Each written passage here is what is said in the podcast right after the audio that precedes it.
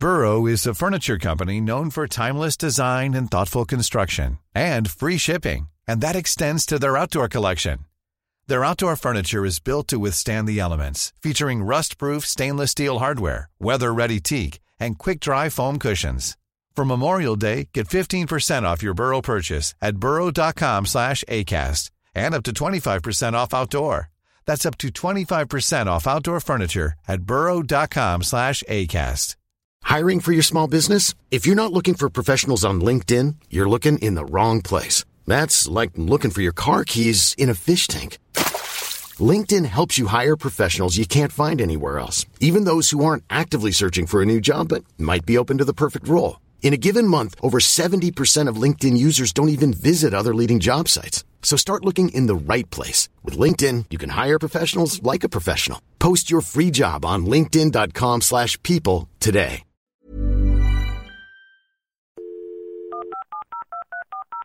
This podcast is a Roifield Brown production. Find others on iTunes. All right. Yeah, I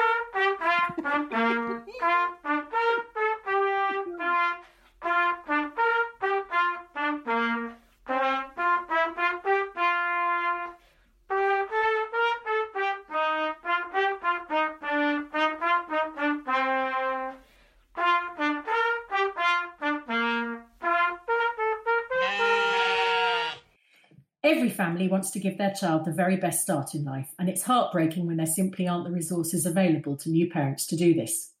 Families who have no clothes for their children, or a cot, or nappies. Two sister charities in southwest London work together to provide support to families in desperate circumstances. Today's Dum Tee Dum has been sponsored by Dusty Substances, who would like to highlight the work of Baby Basics and the Extra Mile. Baby Basics provides essential items needed for life with a new baby to vulnerable families referred by frontline care professionals. Blankets, clothing, nappies, maternity pads, toiletries, all given or paid for by donations from supporters in the local community. In five years, they've provided over 500 packs. The Extra Mile supports families with children up to the age of five with items requested via health professionals, social workers, and charities, including clothing, equipment such as buggies and high chairs, and toys and books. Again, all donated or paid for by supporters. If you'd like to make a cash donation to either or both of these amazing organisations, please contact babybasicssunbury at gmail.com and HMC The Extra Mile at outlook.com. Thank you. This is Dum Tee Dum, the show about the reality docudrama that are centered on Ambridge in the heart of the Midlands. I'm the secret trouser pocket that is Roifield Brown, and with me I have the over inquisitive ferret that is Lucy Freeman. And the last part of Joe's show entry, folks, is you. Now, this week's Dum Tee Dum is the one that we've had for the last three weeks. It's Lucy and her lovely pupil. But uh, Luce, uh, three times a charm and all of that. But uh, for the fourth, we can't have it for a fourth week, can we? So, no. we are imploring you, dear listener. Well, there's more than one of you out there, dear listeners, all over planet Earth, to send us in a new Dum Tee Dum. now, Lucy, um, Mhm. this new fresh Dum Tee Dum, how can they send it to us? If you would like to sing us a Dum Tee Dum, leave us a plot prediction, or pay to have a pissed off hippie throw hot stones at you, call us on 0203 031 3105 or leave us a message on SpeakPipe. Thanks to Cosmo for his podcast roundups, and for doing the Dumpty Dogs, Shambridge for her voices, Mike Hatton for his character counts, and to Derek for Alone in the Back Bedroom. Derek is one of the judges of the uh, Performing Pets competition. He's judging the bird entries as he's always been partial to a cockatoo. Yay. well done, you. Um, this Can I just say, say that I Mhm. wrote that gag and then went on Twitter today. I wrote Mm-hmm. that gag on Thursday, then went on Twitter today, and John Reed had made the same joke. But I did not nick it from him. I did write it beforehand. This is why doing tweets the week is so horrible because I always think that people think I just steal all their lines. But anyway. Talking about John Reed, did Yeah. he come to the live Dum Tee Dum? I don't know because I don't know what he looks like. Well, I presume he looks like his picture on Twitter, but No um, one looks like their picture on Twitter. mm, I look like my picture on Twitter. So do you. I recognised you the first time I met you from your picture on Twitter.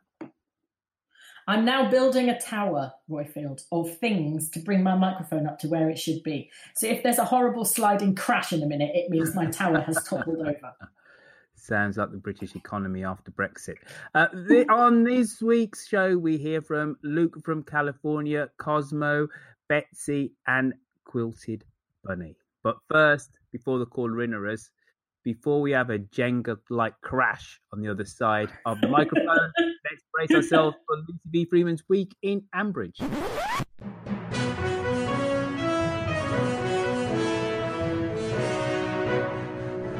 This week in Ambridge was brought to you by women dis- dismissing a recent shag as meaning less than nothing, which was very pleasing indeed. Thank God it was the party, as it means we don't have to hear about the damn thing anymore. Ben and Josh are making a concerted effort to kill their mother. Happy birthday, Mum! Here's your voucher for the parachute jump, the bungee jump, and the amateur knife throwing. Bert wrote, Ruth a poem, Jill gave her a brooch, and David gave her a pearl necklace when they got home. Oh no, a scarf. Sorry.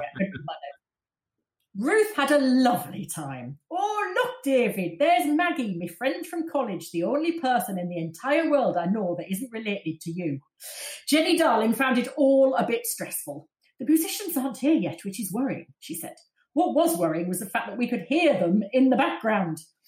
Kenton, the fun fascist, introduced an adult bouncy castle. What is the difference between a children's bouncy castle and an adult's one? Was it in the shape of a big inflatable willy or something? Mm. Toby was on his own personal bouncy castle, aka Kate. The result was a large howl in the bouncy castle, which means Toby must have got confused again. Rex was being hotly pursued by, by Xanthi. He was hoping Anisha was going to be jealous, then described Anisha as laid back, when in actual fact she's about as laid back as the Ayatollah Khomeini.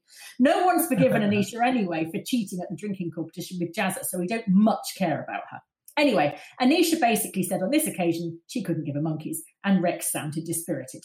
The problem is, Rex is a golden retriever, basically, and Anisha is a nippy little Jack Russell. She's 18 times more clever and more cruel than Rex, and while she's whizzing around killing rats and chasing things, Rex is drinking out of the lavatory bowl. Forgive the dog metaphor, but you know what I mean. There was Bants, Bants about the footy, way, woo, England. That was quite dull, but Neil again confirmed his role as village wise woman by correctly predicting the score. I would totally vote for Neil as Prime Minister. When things get tricky about Brexit, he could just pull his rueful face and make that weird noise he does. And Angela Merkel would say, Oh, yeah, I quite agree. Thank you, Neil. Chili? Chris tried to recruit Harrison Chris tried to recruit Harrison to pull his bell rope, and Harrison was delighted. You yank on my furry Sally and then switch to a hand stroke, said Chris. How hard could it be, said Harrison. Mm-hmm. Depends how hard you pull it, I expect. William is going for custody of all the children in the world. Let's hope it's real custody, as we know what happens if you use ready made. Lilian was goaded into making Ruby the dog do tricks for the Pets Win Prizes pants at the village show. Maybe she could show everyone how Ruby runs Anside property, because no other bugger does.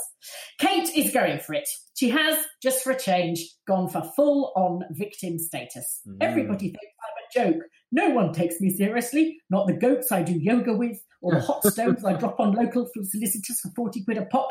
Then Jenny Darling pointed out that spiritual home is one of Kate's greatest achievements. No, it is her only achievement, Jennifer. Apart from making an entire nation pause while taking the roast potatoes out of the oven on a Sunday morning to shout, Oh, for God's sake, shut up, Kate! She perked up when she got to announce to a crowded pub that she'd received a thorough tobing on the bouncy castle. What I didn't understand was while the tobing was supposed to be going on, the others said Kate had gone inside, and then the others others said they couldn't find Toby, and they had this discussion either on or around the bouncy castle itself. I know they're all three sheets to the wind, but surely they'd have noticed Kate's dune stack heels stuck up in the air while Toby recited the names of the England cricket team in alphabetical order to go over his normal 14 seconds. Anyway, never mind that. She cheered right up when she got to interfere in the naming of the pipette. I'm a bit of an expert on names, she said. Phoebe was named after the Greek goddess of child abandonment, and Noluthando and Noluthando is Xhosa for Has Mummy Gone Again? The end. oh, that that was a drive this week. I, I, I really enjoyed it so much better than last week. Uh, well done, Freeman. there were loads of things I could I, I could actually uh, comment on in that, but like if I do lose, we'll we'll, we'll never get through to, to corner innerers. but that but that that was seriously quite good. Um, what was the point? And I love the I love the dog analogy because now starting to spend a little bit of time around dog people. I understand a little bit more about dogs and also understand that dog people are just a little bit bonkers. And whilst I'm yeah. on the to- topic of dog people, when we can have another walkie talkie? I don't know. I've got a. I still haven't found this man, the man whose mm. name I put in my phone and then forgot it.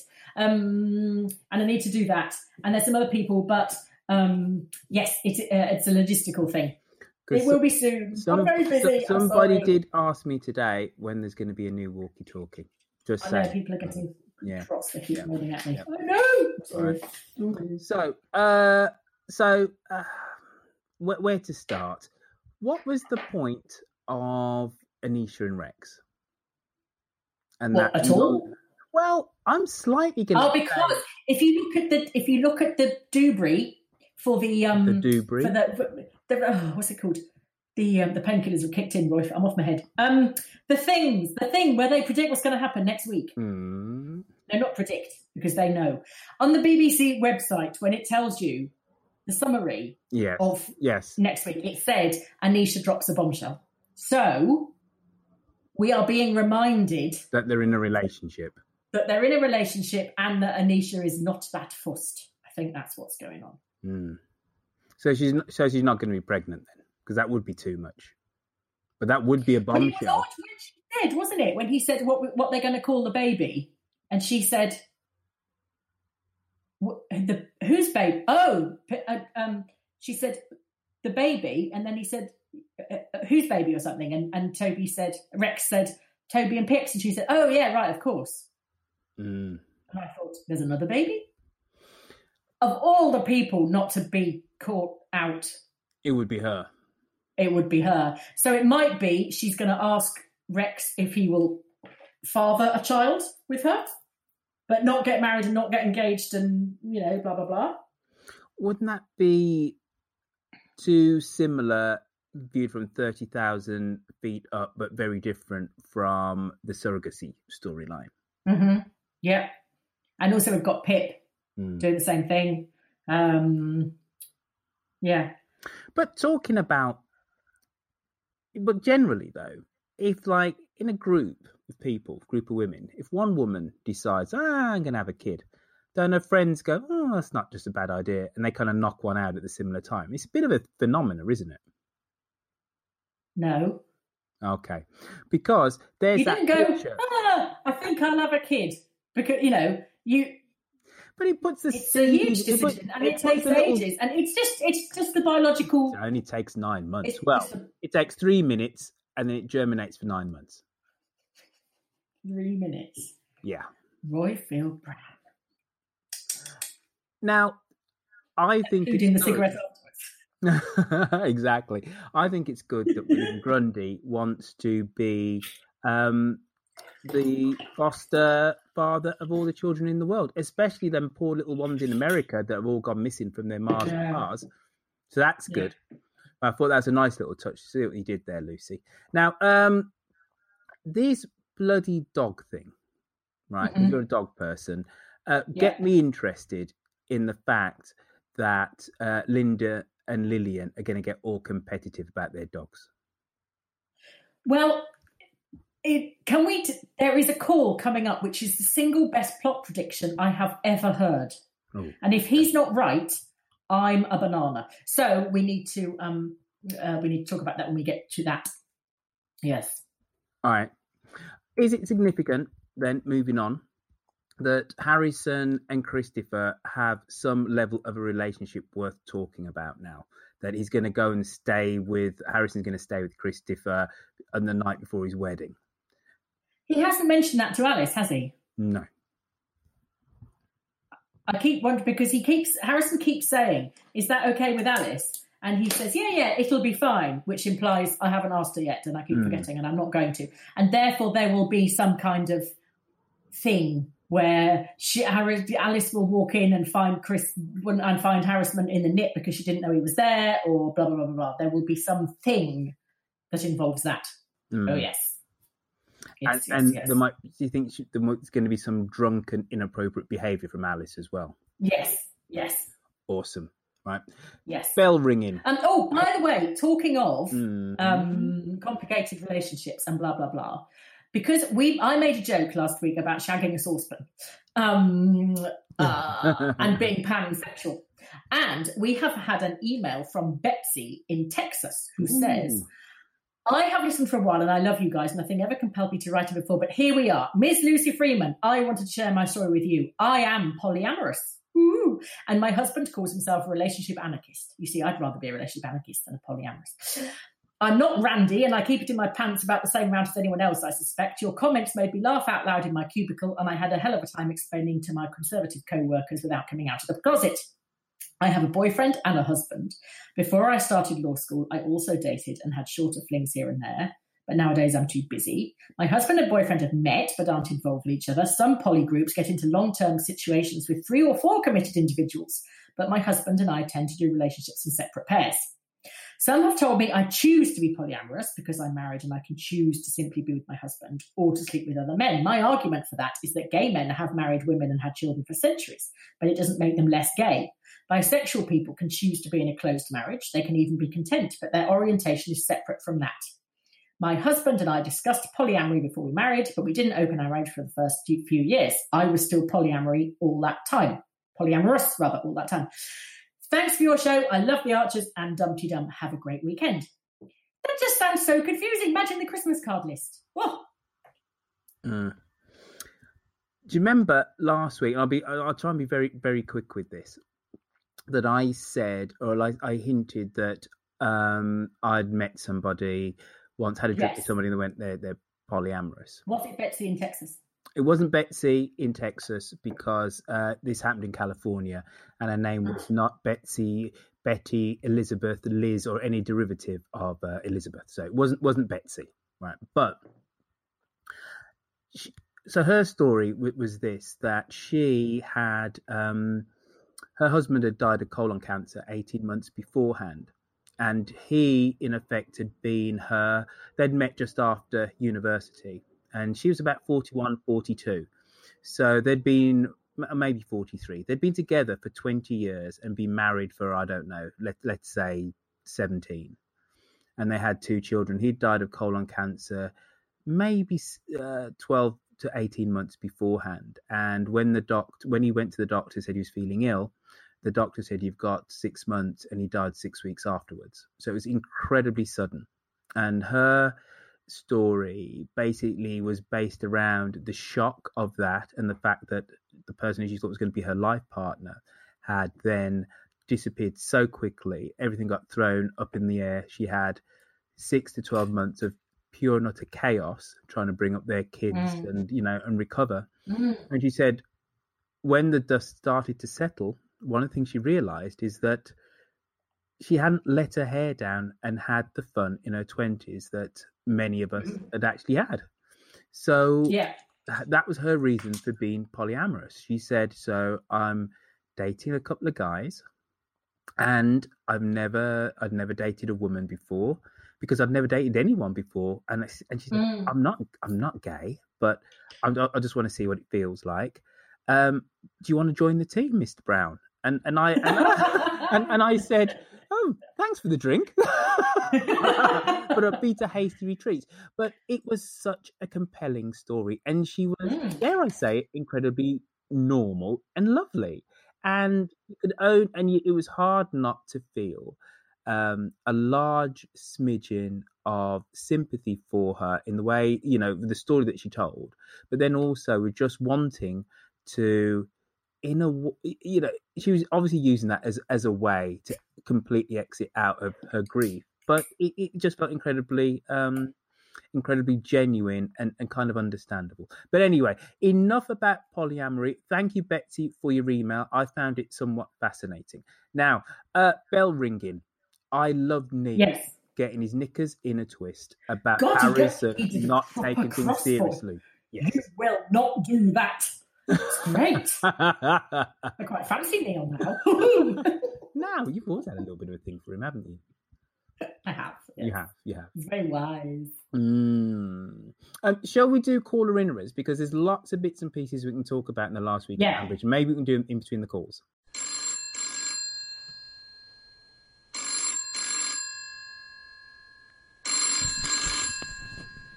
Hello, Ambridge 3962. Um, who should we have first, our Lucy? Let's have oh Luke from California, the best plot prediction ever.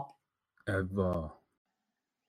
Hello, guys. How's it going? This is Luke in California here with one question. How long do you think it is before Monty gets Ruby up the duff? Have a nice one. See ya. Bye. Luke, you are a genius. That is so what's going to happen. And if it isn't, and Keri Davies is listening, it is now.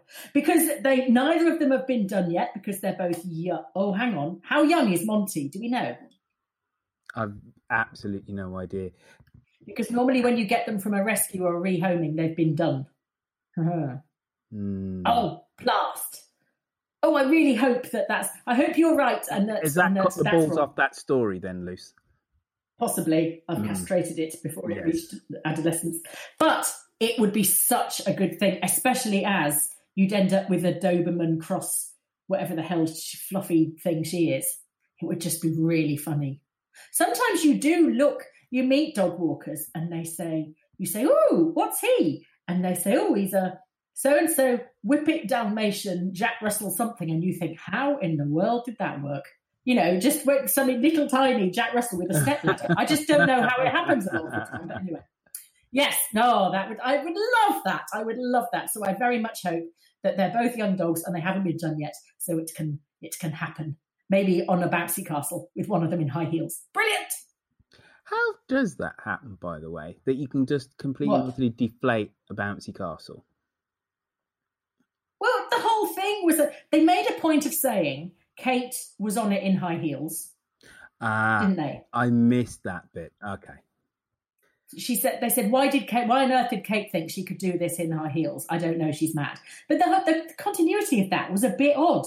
Jennifer said the musicians hadn't turned up, and you could hear them in the background. Hmm. Then everyone said, "Where's where's uh, Kate and where's Kate?" She went back inside. Hopefully she'll um, she'll sober up.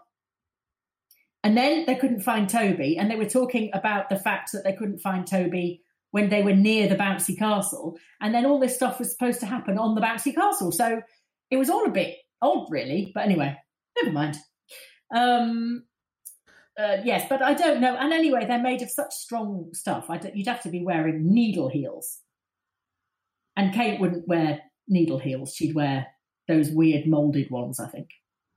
Also, you'd think, Hmm. what if there is such a thing as an adult bouncy castle? You've got to think that it's going to be a little bit more reinforced, surely. Yeah. Well, then why is Yes. it adult? Why? Yeah, I know. I know. Hmm. Hmm. I think they put the party episode. I think they handed the plotting of that to the intern. I think. And then just just It's fine. It's just a party. Nobody listens. It's fine. Don't worry. Anyway, yeah, all a bag of nonsense. You're right. Didn't feel like it's part of the same show. Right. So No, moving no. on. Um, should we have another call then? What I did like. Oh yes, yes. Can we do No, Quilty Bunny now? Yes. Hello there. Uh, Quilted Bunny here. Recent arrival in Dumtington Land. Fresh off the plane at Penny Hassett International Airport and therefore a first time caller in. Uh, at Quilted Bunny among the twits. Just to establish my bona fides, um, I've certainly been listening for 50 years. Uh, earliest memory when uh, Jenny, who was not a darling in those days, uh, tried to get the vicar, was it Matthew Reeford, to break the news of her pregnancy with Adam to her parents. Uh, I missed a lot of the village goings on in the 70s, what with having to wear flares and listen to T Rex and Wizzard and Mott the Hoople. But I returned in about 1980 and have been around ever since. My wife refers to the Archers as Cloud Cuckoo Land, and who's to say that there isn't an element of Aristophanes at times?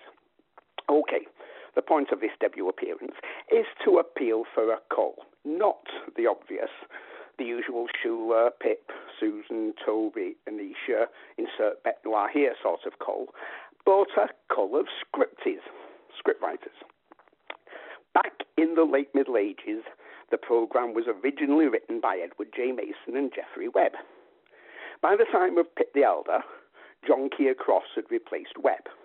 Then, Norman Painting to fool the taxman by masquerading as Bruno Milna for 1,198 episodes.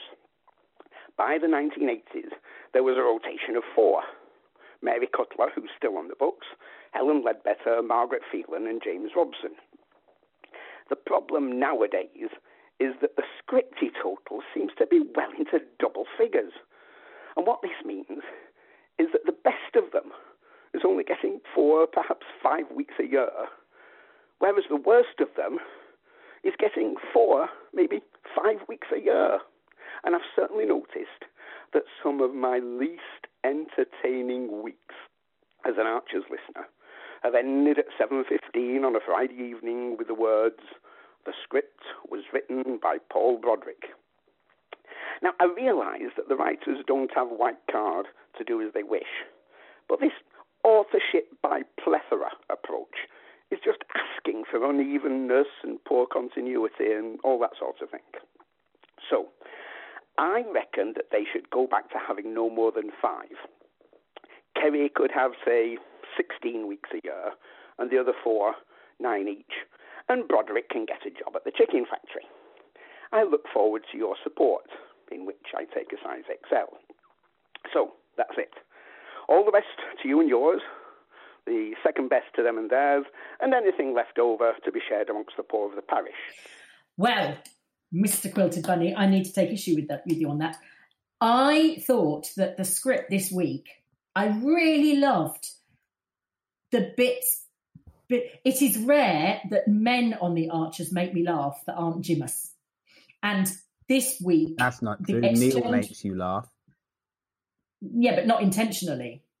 The the the exchange between Robert um, makes you laugh intentionally. No. Robert Snell does. He doesn't. Royford, you sound like a five year old. Robert makes you laugh. yes, he does. Kenton, Kenton makes you laugh. Brian. Okay. No, no, no, no, because when they're trying to be funny, they don't. But the exchange between Josh and um, Rex about Xanthi Mm. really made me laugh. Why? I thought it was very well written, and it did sound like two blokes discussing a woman who'd been coming onto one of them very strongly. Um, and he was saying, "Oh, she's just being friendly," and he said, "God, I wish I had friends like that." And it was just, it sounded accurate to me. It sounded about right. Mm. Um, and the nonsense between um, Linda and Lilian, I really liked. Um, the Kate's kind of huff, huffy puffy about, um, you know, nobody loves me, everybody hates me, I'm going outside to eat worms, and all that is c- kind of. Um, I thought that was really good. So I don't agree with you that um, Paul Broderick is not. Um, is it, it, that, that that script was in any way sort of second rate. But I do agree with you that there are, see, I don't understand why there are so many scriptwriters now. There's hundreds of the buggers. Mm.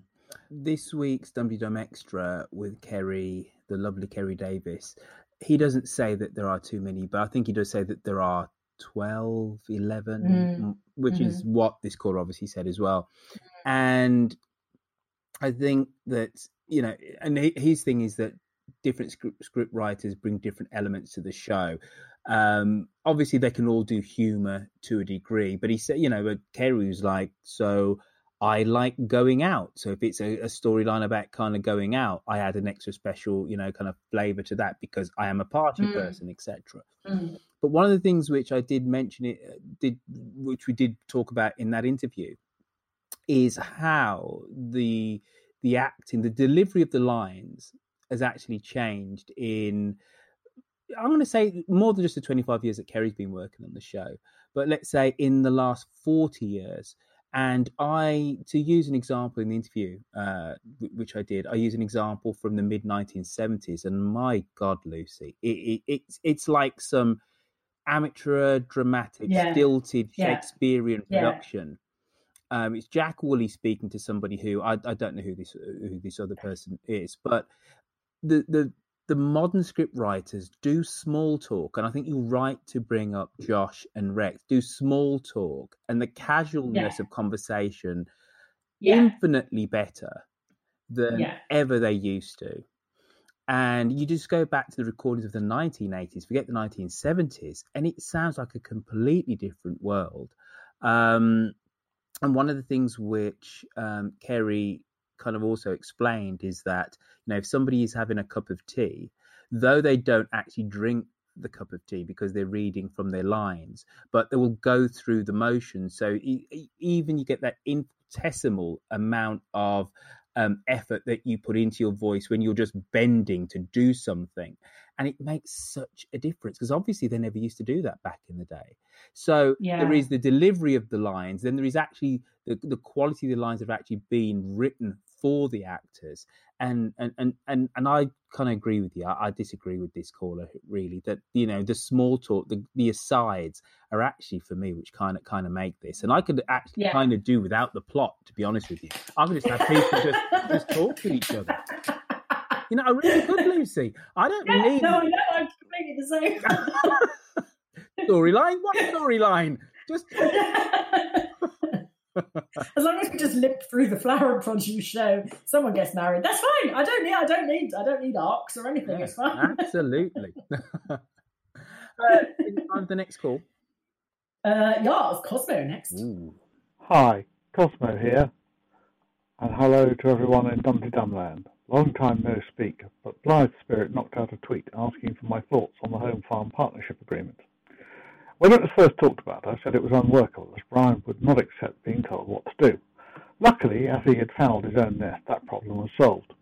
I also said that I hoped they had sorted out the exit arrangements, as that would come up before long.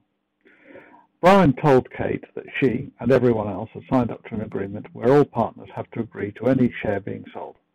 Payment is over 10 years at a very low rate of interest, no ongoing income from the farm, and I'm assuming that this is throughout the 10-year period as well as subsequently.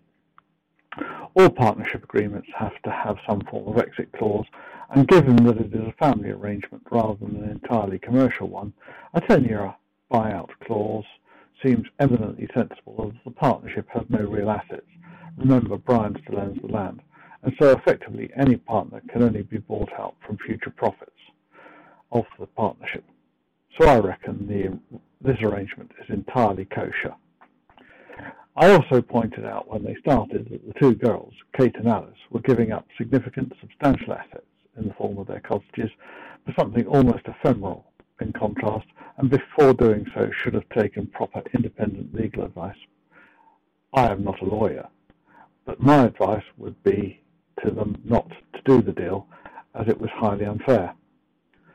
My view is that those two have potentially been defrauded by their father and should report him to the police, but probably signing the agreement overrides that.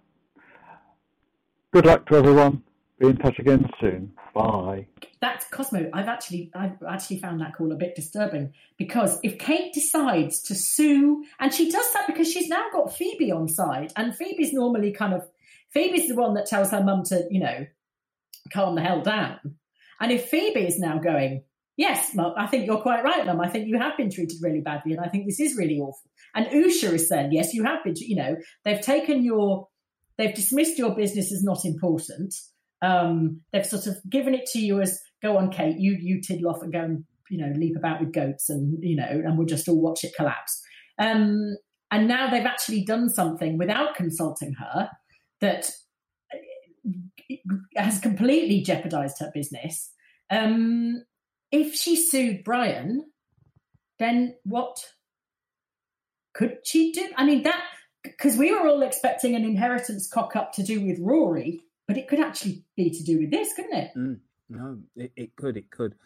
And we do need, after saying that um, I could do away with, with, with plot, right? Uh, we do need Kate to have um, a decent little munch of a storyline, don't we? We, we, we actually do and yeah. and this would come nicely. She's, she's always the comic relief, Kate, Absolutely. and it would be, or, or, or, she's or she's the terrible mum. And it would be nice to hear her actually going, no, look, you, you take the piss out of me for being, you know, a hippie, a lazy sort of hippie. Mm. Well, you know, I th- I think Lucy, you're spot on the money here because there's that whole thing about no one taking her seriously. You know what yeah. Alice says to her is uh, yeah. tipping us the wink that actually she's going to lawyer up, isn't she? That's exactly yeah. it. You're yeah. going to have to take me seriously. Yeah, yeah. Ooh. Oh, I know that and the dog's getting pregnant. How much more excitement can we do? I, I don't like myself for liking Kate Aldridge. There's a you know, but I really love her as a character.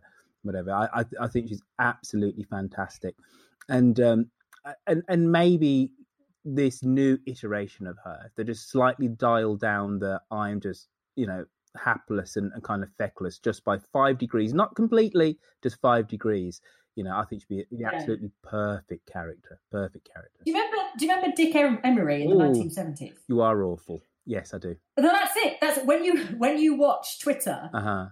on the tweet along when any scene is on with Kate, you will basically see written in a tweet a version of "Oh, you are awful, but I like you." everybody thinks she's so dreadful, but they just go, "Oh God, she's so annoying," but I do love her. Yeah. Because every she just manages to rile rile everybody all the time. It's wonderful, but without any of the there's there's no sort of malice because she's just an idiot. Mm. She just she has no empathy because she's just not interested in anybody in anyone else, basically. And I tell you, all right, for somebody again, I'm, I'm, I'm repeating myself now, saying that I don't like plot, or at least I can dispense with plot. It was a very yeah. clever plot device to have Usha having her um, her birthday treat as a you know thing at spiritual home, so yeah. she could listen to Kate, yeah. with on, so she could turn around and say, "Well, I think you might have a case here." Yeah, and that was genius. Yeah. because those two characters would not bump into each other no, at all. No, so, and if they did, it would be in the shop or in the pub, and it wouldn't be anywhere where they'd have that level of exactly intimacy. yes, conversation. Yeah, yeah, yeah, yeah, yeah. So why doesn't Phoebe? Why didn't Phoebe want Kate to give her a massage? Because she thinks it's all a bit airy fairy nonsense, doesn't she? She's kind of said that before, but she she appreciates. I thought she had a tattoo or something, uh, or a piercing. There says a woman with a teenage daughter. Yeah. But Kate wouldn't be against a tattoo. She'd love that. No, unless it said "God is love" or something. In which case.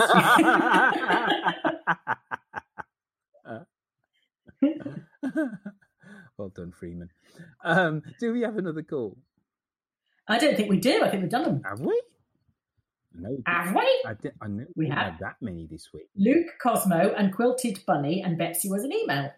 Oh, that was it. Right, smashing. Well, I tell you what then, why don't we come back the other side of some advertisements and have um, a little bit of some social media roundup? And then we'll have some uh, tweets of the week. When you're ready to pop the question, the last thing you want to do is second guess the ring. At Bluenile.com, you can design a one of a kind ring with the ease and convenience of shopping online. Choose your diamond and setting. When you find the one, you'll get it delivered right to your door. Go to Bluenile.com and use promo code LISTEN to get $50 off your purchase of $500 or more. That's code LISTEN at Bluenile.com for $50 off your purchase. Bluenile.com code LISTEN. Hi, I'm Daniel, founder of Pretty Litter. Cats and cat owners deserve better than any old fashioned litter. That's why I teamed up with scientists and veterinarians to create Pretty Litter. Its innovative crystal formula has superior odor control and weighs up to 80% less than clay litter. Pretty Litter even monitors health by changing colors to help detect early signs of potential illness. It's the world's smartest kitty litter. Go to prettylitter.com and use code ACAST for 20% off your first order and a free cat toy. Terms and conditions apply. See site for details. I'm Sandra, and I'm just the professional your small business was looking for. But you didn't hire me because you didn't use LinkedIn jobs. LinkedIn has professionals you can't find anywhere else, including those who aren't actively looking for a new job but might be open to the perfect role, like me. In a given month, over 70% of LinkedIn users don't visit other leading job sites. So if you're not looking on LinkedIn, you'll miss out on great candidates like Sandra. Start hiring professionals like a professional. Post your free job on linkedin.com/people today. Hello and welcome to the things that made England. I'm Roifield Brown, and with me I have David Crowther of the History of England. It was the best of times. It was the worst. She was the people's princess. We shall fight on the beaches. Oh wait, man! These are the things that made England. We shall fight on the landing ground. These are the things that made I England. have the body, but of a weak and feeble woman. These are the things that made England. And the king of England, too. These are the things that made England. Cry God for Harry! And these are the things that made England. England! And St. George! These are the things that made England. It gives wind in Churchill's sails to say we can continue to fight on. Well, there cannot be many more famous events in English history than 1066. It hurts, even now. Because 1066 is important. Yeah. But there's aspects of modern British culture which I think get overlooked. So I'm proposing that this week we do Scar. For me, the English flag has, in the past, certainly become associated with factionalism and, well, hideous racist and far right views, and it's turned into a thing of disunity and almost xenophobia. The idea of this show is to decide on what things that make England as she is, the country that, despite it all, we feel lucky to be part of. Every week, one of us, that is David and I, will pitch an idea to the other to be designated as one of the things that makes England distinctive. Go and join our shiny new Facebook site where once a month we will post a poll where, should you so desire, you can make your own very suggestions for applications to the I Made England Award. So, without more ado, let's do it. Good day, everyone. Well, I'm absolutely delighted to say that we now have over 2,000 followers on our Facebook page. I think partly that's a result of the show being uh, featured on Radio 4 Extra. So thank you to everyone involved with that. Um, but it's also really interesting that with over 2,000 people who uh, say they like the page, we the number of people who are actually engaging in the page is reducing. So I'd like to put out a challenge to you this week that if you have not yet actually uh, said something on the Facebook page or you haven't called into the show, could you please do that this week? Let's get. We love all of our regulars, absolutely, but let's see if we can find a few new people out there that we can have our discussions with. Um, I'm a bit. I'm a bit of a lurker myself sometimes on other sites, so I do understand. But we'd love to hear from you. We all started by talking this week about the delicious irony of listening to Selfish Alice ripping shreds of Selfish Kate. And we wondered if um, either of them had any reason to feel sorry for themselves. Phil Park said no, with lots of exclamation marks. Andy Bent said he'd loved that episode. It was like one of those Poirot stories where half the village turns out to have had a motive to bump someone off. If anyone suggests that Kate takes a relaxing holiday on a train or a Nile cruise, she should be worried. um, Denise and Smallwood said middle aged Kate acts like a spoilt teenager. She's angry with her life, so she goes after an innocent person. Poor Pip is blindsided by Kate's admission.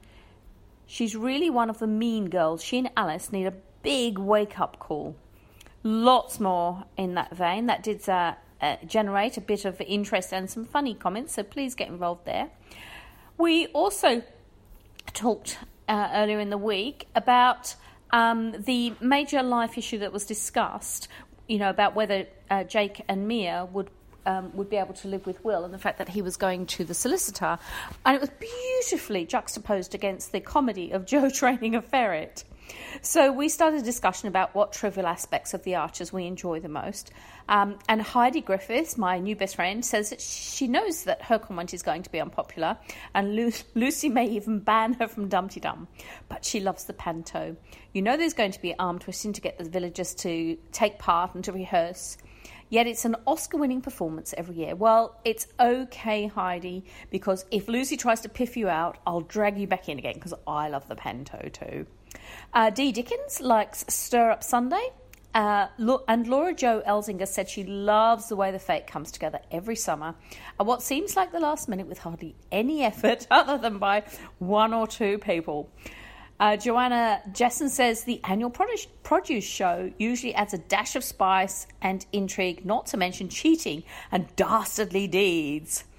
And Pat Ralph Hanavan says that she enjoys the hilarious conversations Linda has about books.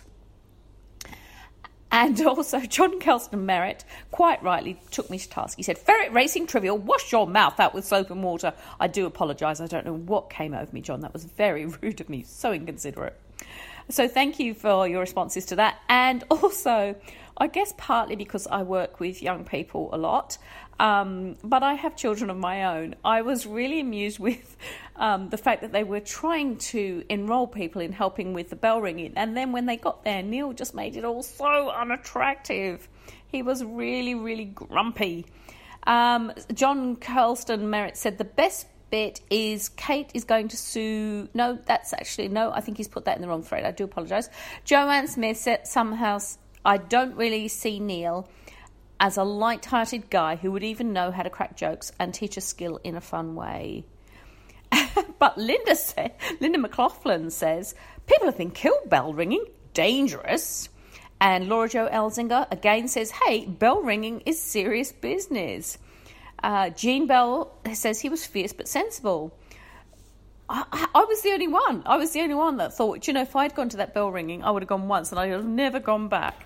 Anyway, it was a very fun week uh, on Facebook this week, and I do thank you all for being involved. And we'd love more people to be involved. But if you don't want to be involved in the Facebook page, please phone in because we'd love to hear from some new caller inners. Um, and I will be back with you in a fortnight. And next week, I will leave you in the capable hands of Yokel Bear. But until then, hooroo! As always, thank you for that, Miss Bell. Thank you. Mm just saying goodbye to Australia in the World Cup. Oh. Yeah. I know you're not up for the World Cup, but you know what? They're a dreadfully stolid bunch of footballers. Glad to see the back of them.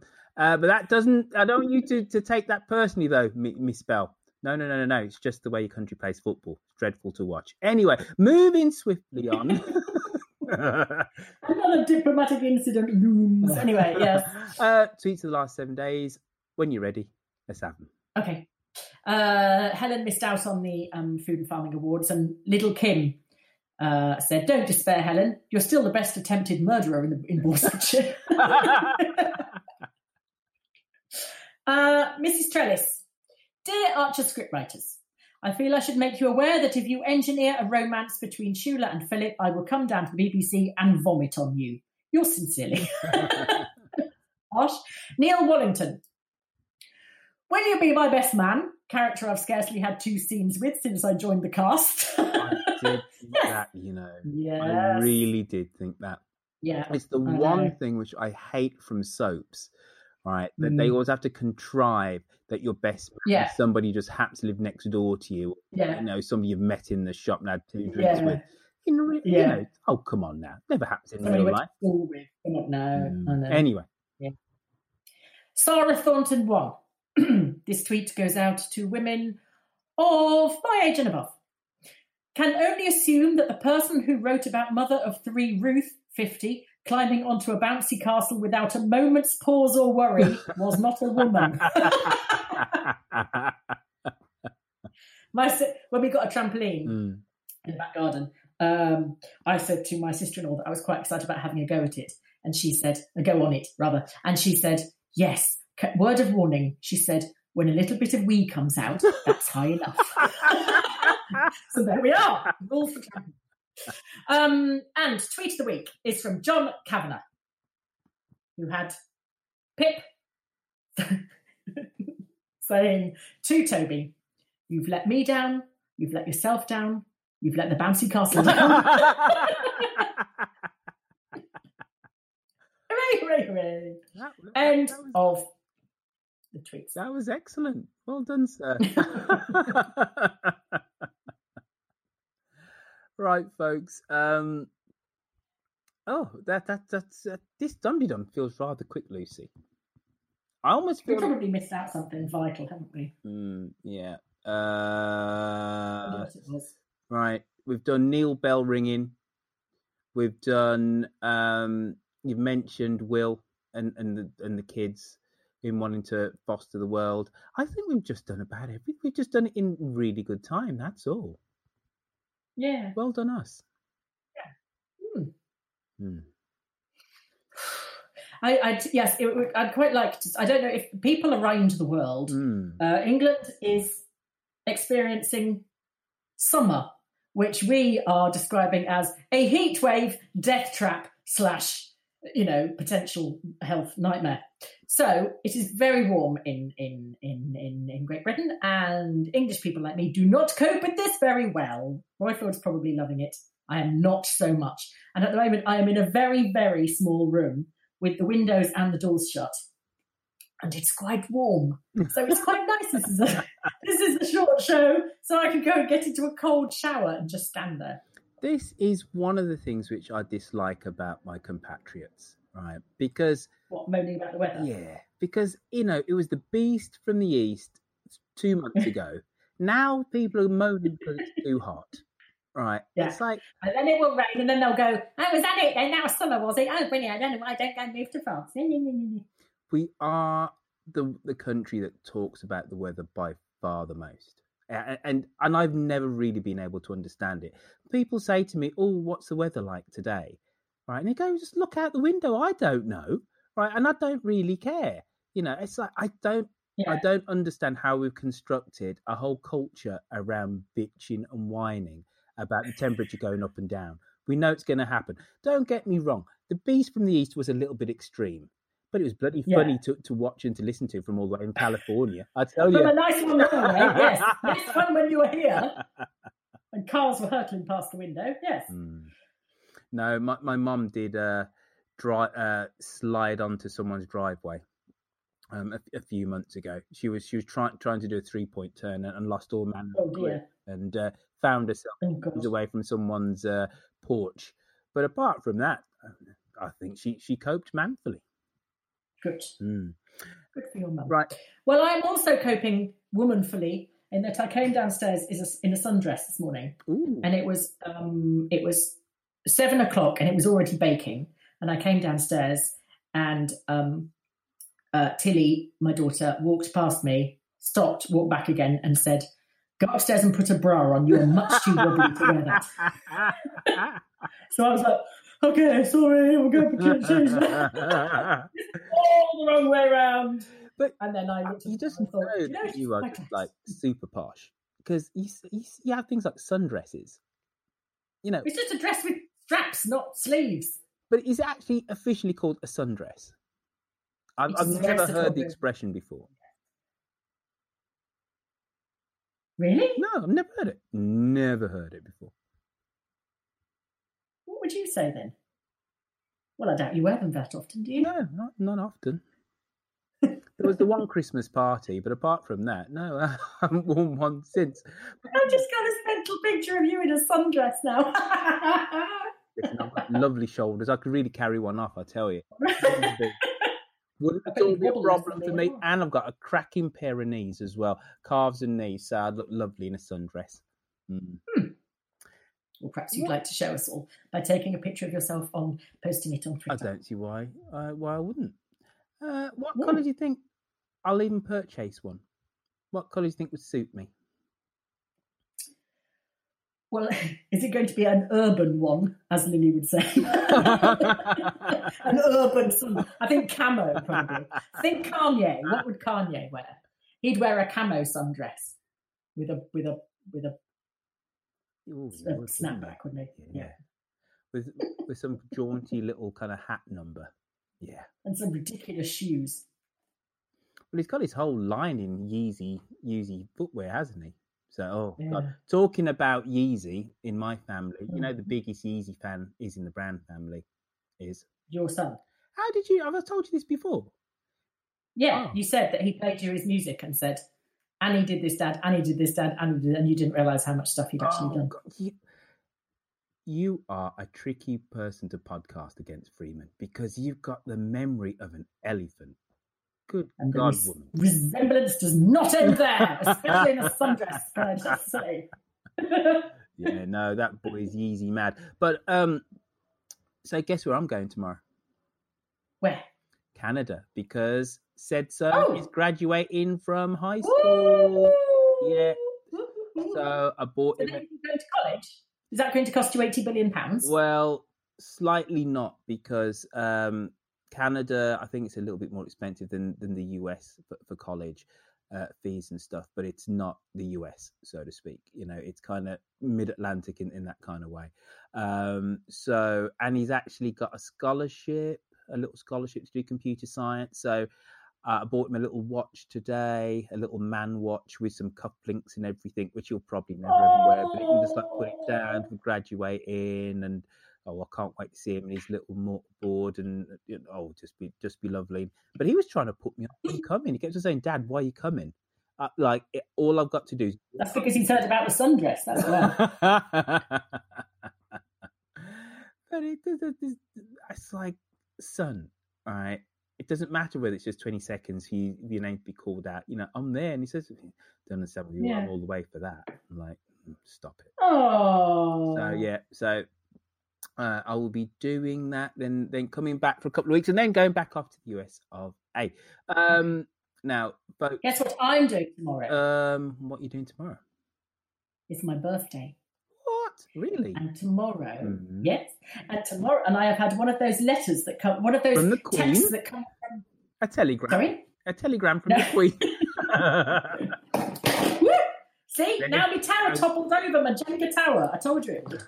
Um, oops, my Jenga tower of sound.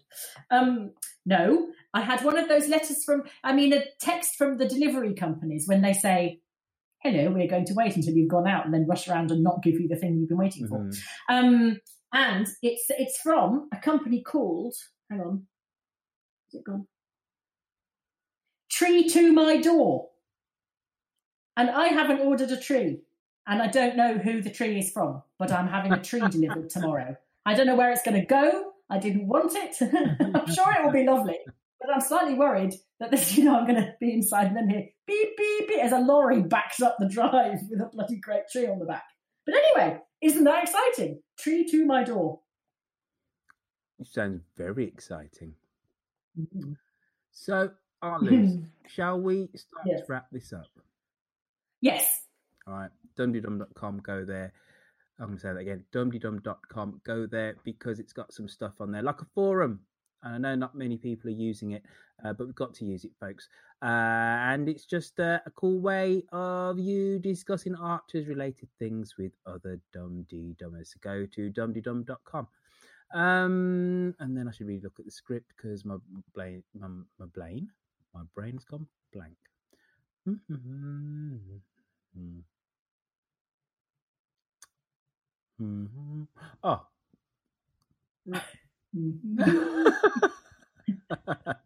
We've got the potter's wheel going Oh. round a moment.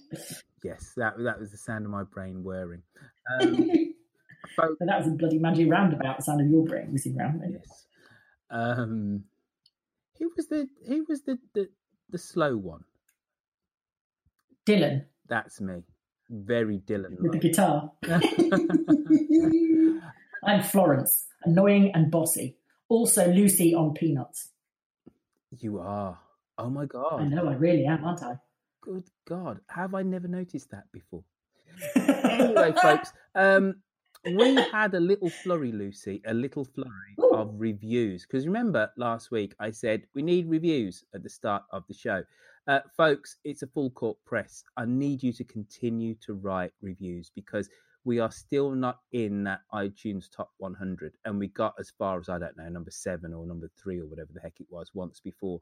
So please, please, please, I beseech you, I implore you, write us a review on Apple Podcasts or on a podcatcher of your choice. Write us a review. Go tell a friend. You know, if you do, if you just do one thing, go tell a friend. But do two things: go tell a friend and write us a review because reviews are awesome, Lucy, and they get us up those charts, which mean that more people will get to know about uh, the good works of all things here at Dum Dum at the Dum Dum Town. So write us a review. Now remember to get in contact with us. You can send us a voice message via SpeakPipe on our website, which is of course dumteedum.com, or you can call us on 020303133105 to leave us a message, which can be in the form of a plot prediction or some kind of Archer's inane rambling, because we love rambling. Um, on social media, you can find me, Roifield, and our Juicy Loose at Dum Tee Dum. So that's at Dum Tee Dum on the Twitters. Lucy is at Lucy V. Freeman. And I can be found at Roifield. And of course, there is that other um, repository of social media witterings, which is Facebook. So you can go on there and you can do the Millie Bell with a spoon, who is getting much better and went back to work yesterday, by the way, everybody. And Hey, oh, yeah, I saw the picture. Three Ring Circus. So simply just type in Dum Dum on the book of face. Right, Lucy, I feel Mm-hmm. that we kind of did that show in indecent haste. Considering Oh, I we, we, we were up against it time wise, well, I feel like we've still got another three minutes or something we could fill. Yeah, but I'm on the verge of passing out. It's about 142 degrees in here. It's so- been so English. Um, how's your throat? Um, better since the painkillers, thank you. Awesome. Uh, so Lucy's on the mend. We're at the end of Dum Tee Dum. Uh, England playing two days' time. I'm about to catch a plane. Uh, I think that's just about it. More archers. Can you give can you give the the combined congratulations of the Dum Tee Dum people to your son, please? Oh yes, I will. Oh, and by the Yes. way, Lucy, Yes. What? of course, you've listened to the promo I did for the Keri Davies interview. Yes. Have you actually listened to it? No. Oh. Do you actually? I will, though. subscribe? Do you actually subscribe to Dum Dum? Yeah, I keep getting emails from you, so I must have done. No, that's because I just put your email address in when I email everybody else. Oh. When I say subscribe, thought I I'd mean on a podcatcher. Do you actually download? Oh yes, yes, yes, yes, yes, yeah. Well, the music in the background of the promo uh, for the Keri Davies interview is Noah's music. Oh really? Yeah, yeah, yeah. It's it's bloody Oh, good, if I well say so myself. So um so there you go, everybody. Um you can hear my son's music if you listen to the promo, and that's me signing out, and it's goodbye from me. And goodbye from him. Yay. Cool. Let's hit stop.